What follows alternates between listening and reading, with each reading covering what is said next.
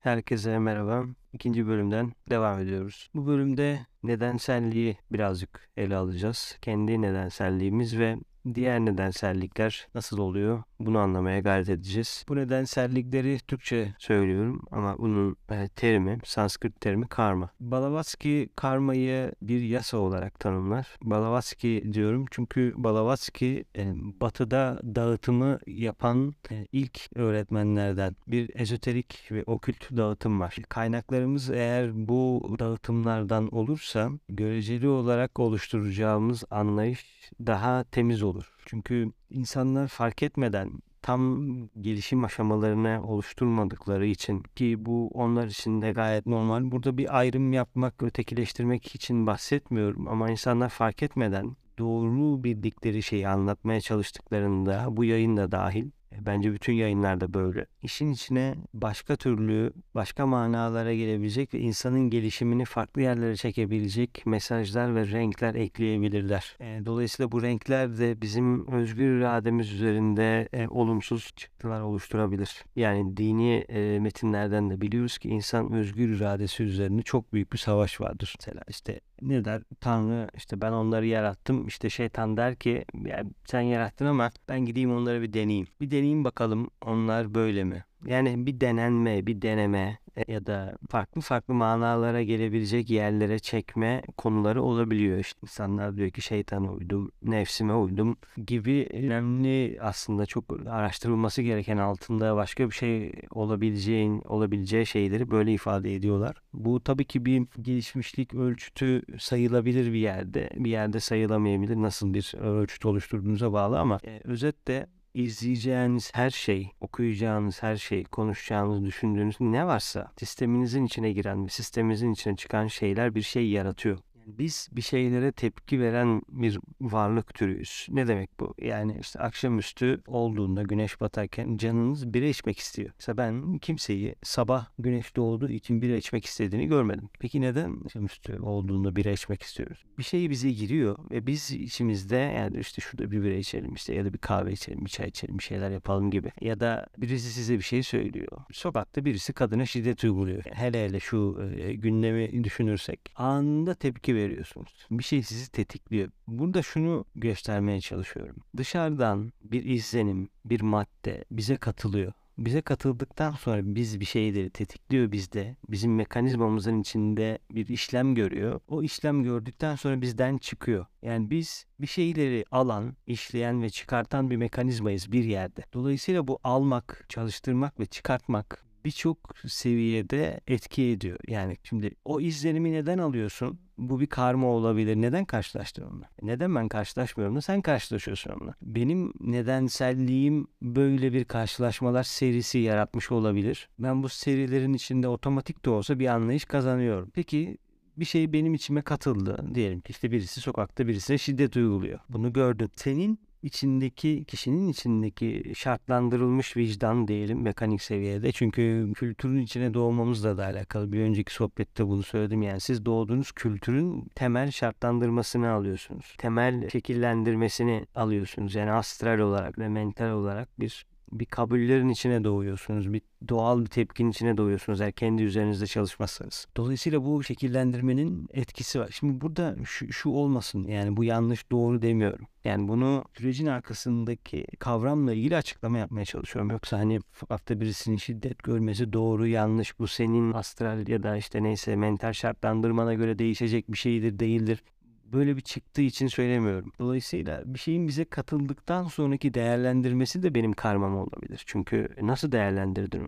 Yani senin o şartlar içinde geliştirdiğin kişiliğin ne? Yani çok rahat bir şekilde bir şeyi aklayabilirsin, bir şeyi kötüleyebilirsin. Onu dersin ki evet ya bu olabilir. Bu olabilir yani. Bu normal böyle şeyler olabilir deyip geçebilirsin. Çünkü senin kompleksin bu seviyeye tepki veriyor olabilir. Ama başkaları başka seviyede tepkiler verebiliyor. Bu o kadar farklı bir konu ki yani ve o kadar insanla alakalı bir konu ki. Kaplumbağaların başında nöbet tutuyorlar. Deniz kaplumbağaların. Bir gece boyunca kaplumbağanın oradan çıkışını bekliyorsunuz. Şimdi nasıl bir şartlandırma var ki o kişi üzerinde böyle bir kendine hem mekan oluşturuyor hem de bu fedakarlığı yapıyor. Bu önemli. Çünkü bunu anladığımızda bizim üzerimizde çalışan ya da bizim tercih ettiğimiz çalıştırma mekanizmalarının ne olduğunu anlayacağız. Bu bizim içimize giren, katılan şeylerin ne kadar önemli olduğunu gösteriyor. Mesela işte bunu fiziksel seviyede nasıl görüyoruz? İşte doktorlar diyor ki e, ne yersen olsun diyor. Okay, tamam. Bu ama fiziksel seviyede bir şey. Yani ne yersen olsun doğru. Bir yerde bunun etkisi var. Yani hazır yüksek kalorili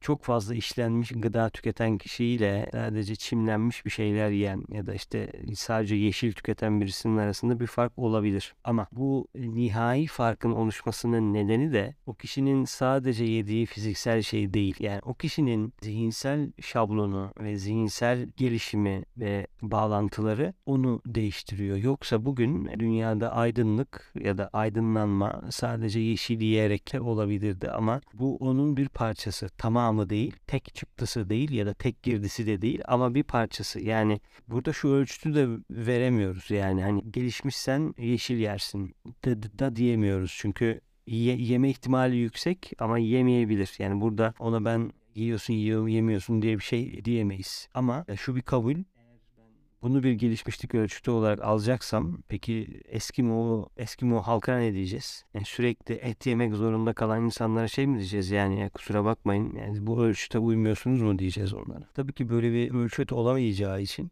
tek bir çıktı ya da bir belirleyici olmayacaktır. Şimdi ne yersek olsun dediğimizde bir fark oluşuyorsa e, dolayısıyla ne dinliyorsanız da osunuzdur. Yani siz e, eğer arabesk müzik dinliyorsanız arabesk müziğin oluşturduğu bütün duygu durumları ya da kişilerin onunla özdeşleştirdiği duygular da size yavaş yavaş gelmeye başlayabilir. Etrafınıza bu yayını yapmaya başlıyorsunuz. Yayın yapmak demek ne demek? Hiç tanımadığınız birisi yanınıza geliyor ve kızgın sürekli telefonuyla böyle falan yapıp işte jestler, mimiklerle mesajlaşıyor. Yanından kalkıyorsun. Neden? Çünkü o kişi etrafına o duyguları yayıyor. Enerjiyi yayıyor diyelim bir yerde.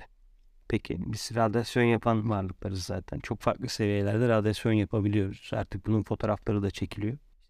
Basit artık hepimizin bildiği kirleyen fotoğrafçılığı böyle.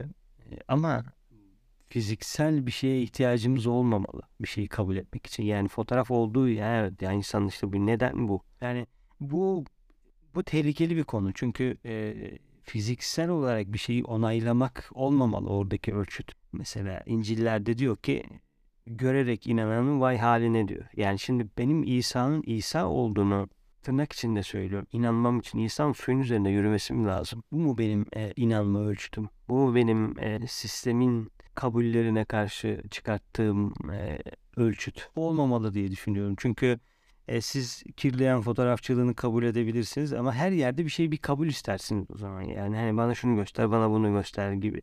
O zaman şu soru gelir gündeme. Yani inanmak isteyen kim? Senin içinde fiziksel kabullerle, elle tutulur şeylerle inanmaya çalışan ya da bir sorgu unsuru olarak getiren şeyler. Körü körüne inanalım demiyorum bu arada. Yani entelektüel olarak da öyle. Ya da işte daha yüksek fikir de öyle. Onu deneyimlemeden onunla ilgili bir fikrin olmadan böyle bir şey deniliyor diyebilirsin. Böyle bir şey konuşuluyor diyebilirsin. Ama o seninle alakalı bir deneyim ve bu hayatın çoğu deneyimi bizim içsel deneyimlerimizle alakalı, tutumlarımızla alakalı. Dolayısıyla biz yediğimiz şeyler bizim fiziğimizi etkiliyor. Do fizik alak fizikle bağlı olarak diğer tarafları da etkiliyor. Aynı alkol almak ya da bir e, madde kullanmak gibi. Yani fizikselde oluyor bakıldığında bu iş ama bunun ihtiva ettiği maddeler bedenin beden bir geçiş kapısı gibi. Yani bir şeyden bir şeye geçiş gibi.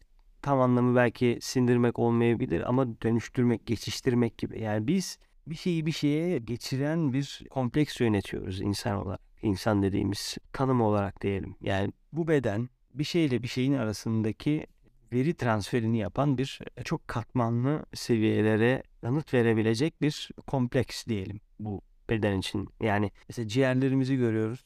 Ciğerlerde bir şeyler değişiyor. Yani bedenin içine, bedenin alanına gelebilecek bir değişim oluyor orada. Yani oksijen geliyor, temizleniyor ve dağılıyor. Geliyor, temizleniyor ve dağılıyor. Aynı şekilde mide de öyle giriyor, dağılıyor, sindiriliyor, alınıyor, atılıyor. Yani orada da bir itme var, bir çekme var değil mi? Bir şeyi itiyorsun, bir şeyi çekiyorsun. Peki neyi itip neyi çekeceğine kim karar veriyor? Beden karar veriyor. Bedenin zekası karar veriyor ki bu bizden şu aşamada çok daha yüksek bir zekası var şu an bedenin bizden. Çünkü biz bir şeyleri daha şuurlu takip edebilme aşamasında değiliz. Ne demek bir şeyleri şuurlu takip edebilme aşamasında değiliz? Şu, elmayı yediniz ya da balık yediniz ya da herhangi bir sebze meyve yediniz. Balığın içindeki vitaminlerin vücudun neresine ihtiyacı olduğuna dair bir fikriniz oluyor mu yedikten sonra? Beden onu kendi kendine yapıyor değil mi? Buradan çok rahatlıkla şuraya girebiliriz. Beden biz kullanabilelim diye ortaya bir şey koyuyor. Yani o e, bir şeyleri toplayıp ne topluyor mesela işte 2 kilo su topluyor. E, 3 kilo 5 kilo neyse yemek topluyor katı. Yani topluyor anlamında içine alıyor anlamında söylüyorum. Hava alıyor her gün. Dakikada 18 defa mı? Gibi. Yani bir kütlesel bir şeyler alıyor bu beden. Kesin alıyor, sindiriyor ve sana rafine halde bir e, enerji getiriyor ortaya. Ne diyelim bu enerjiye? Kahva mı diyelim? Ya da elektrik enerjisi mi diyelim? Ya da şeker mi diyelim? Ne diyelim? Bir şey diyelim ama. Yani ortada bir şey var çünkü. Sen yataktan kalktıktan sonra gün içindeki yapacağın şeylere yönelik enerji buluyor musun? Bunu kim sağlıyor bu enerjiyi? Bu şu an bizim tasarrufumuzun üzerinde olan bir şey.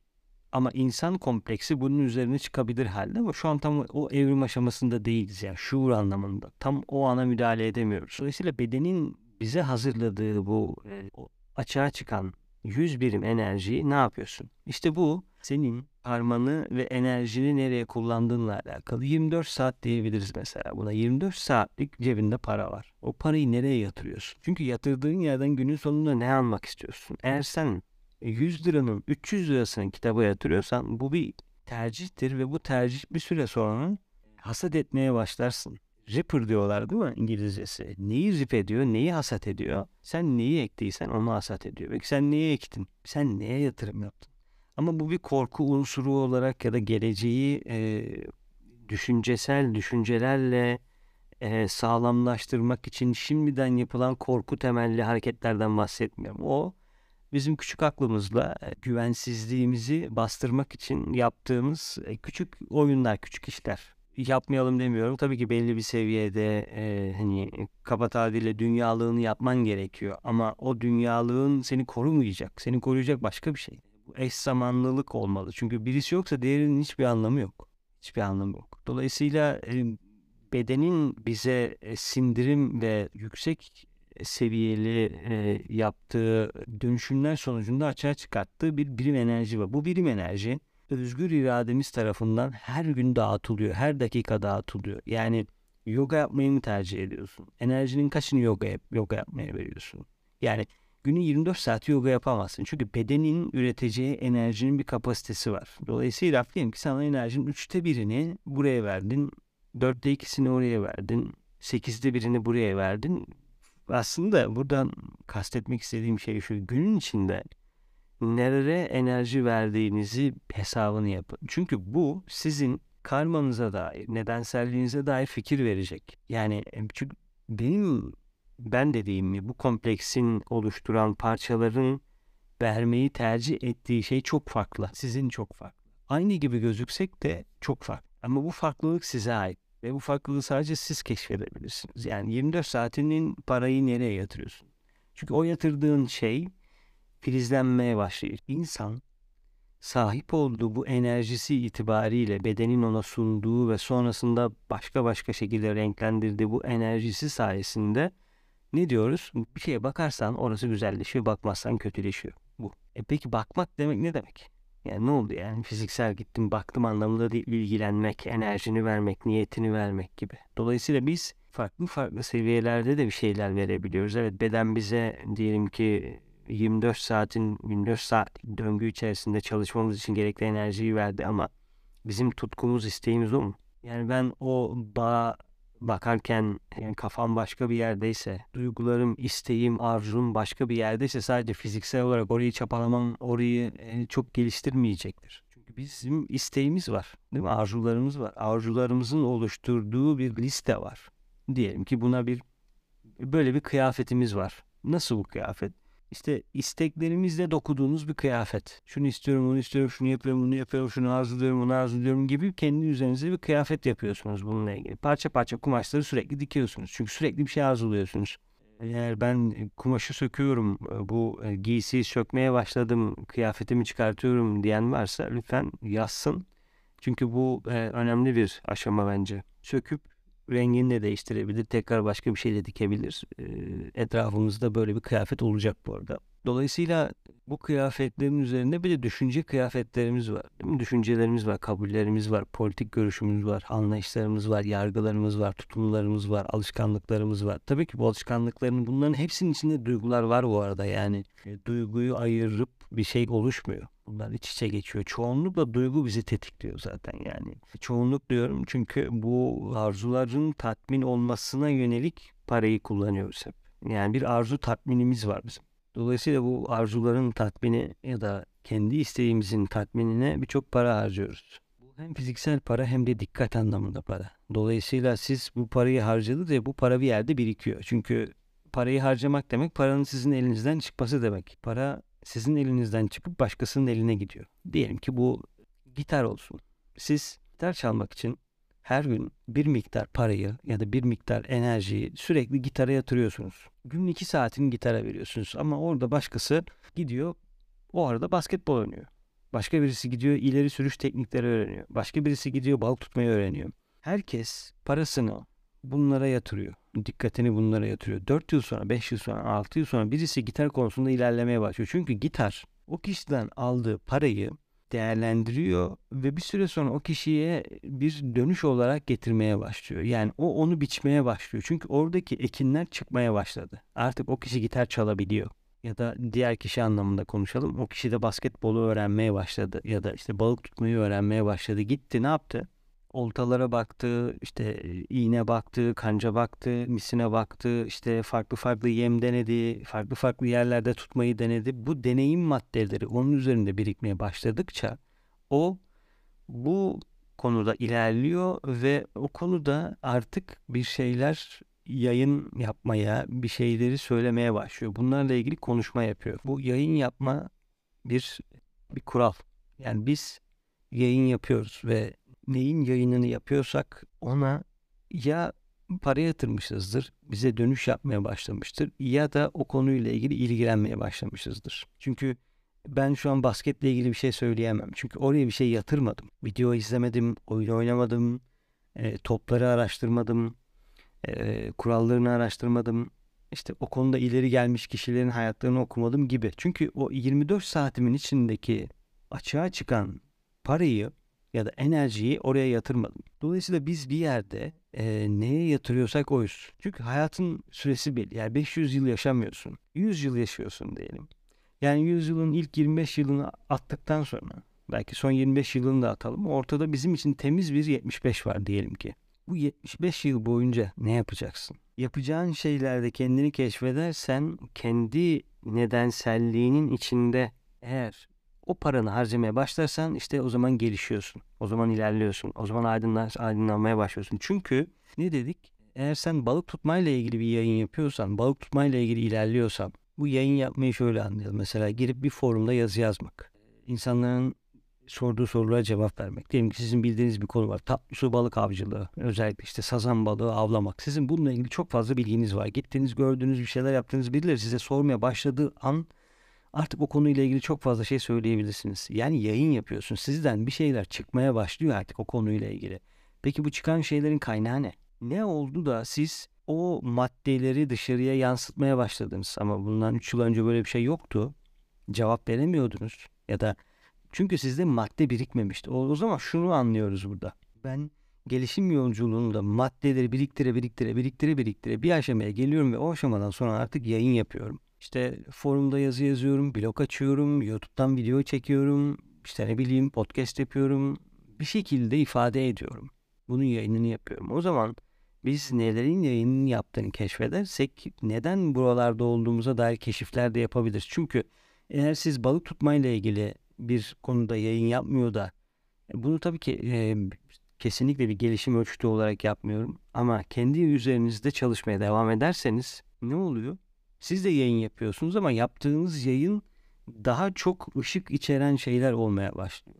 Ve bir süre sonra mesela işte havarilerin başının etrafındaki o altın hare gibi. Yani yayın yapıyorsun. Sizden artık bir şeyler yayılmaya başlıyor işte. Mesela Buda'nın aurasının ya da etrafa yaydığı ışığın çok uzun mesafelerden de hissedebildiğini gösterir. Yayın yapabildiğini de söylerler. Bu ne bir şey mi? Yani egolanacak bir ölçüt mü? Hayır. Bu kişinin gelişiminin bir ölçütü. Yani çünkü bu dünyada bazı şeylerin bazı çıktıları oluyor. Eğer siz kendi üzerinizde çok fazla yatırım yaptıysanız bir konuda bir şeyler yayın yapabiliyorsunuz. Bu bir, bu bir kural. İşte balıkçılıkta olduğu gibi, basketbolda olduğu gibi, spiritüalizmde olduğu gibi, yogada olduğu gibi.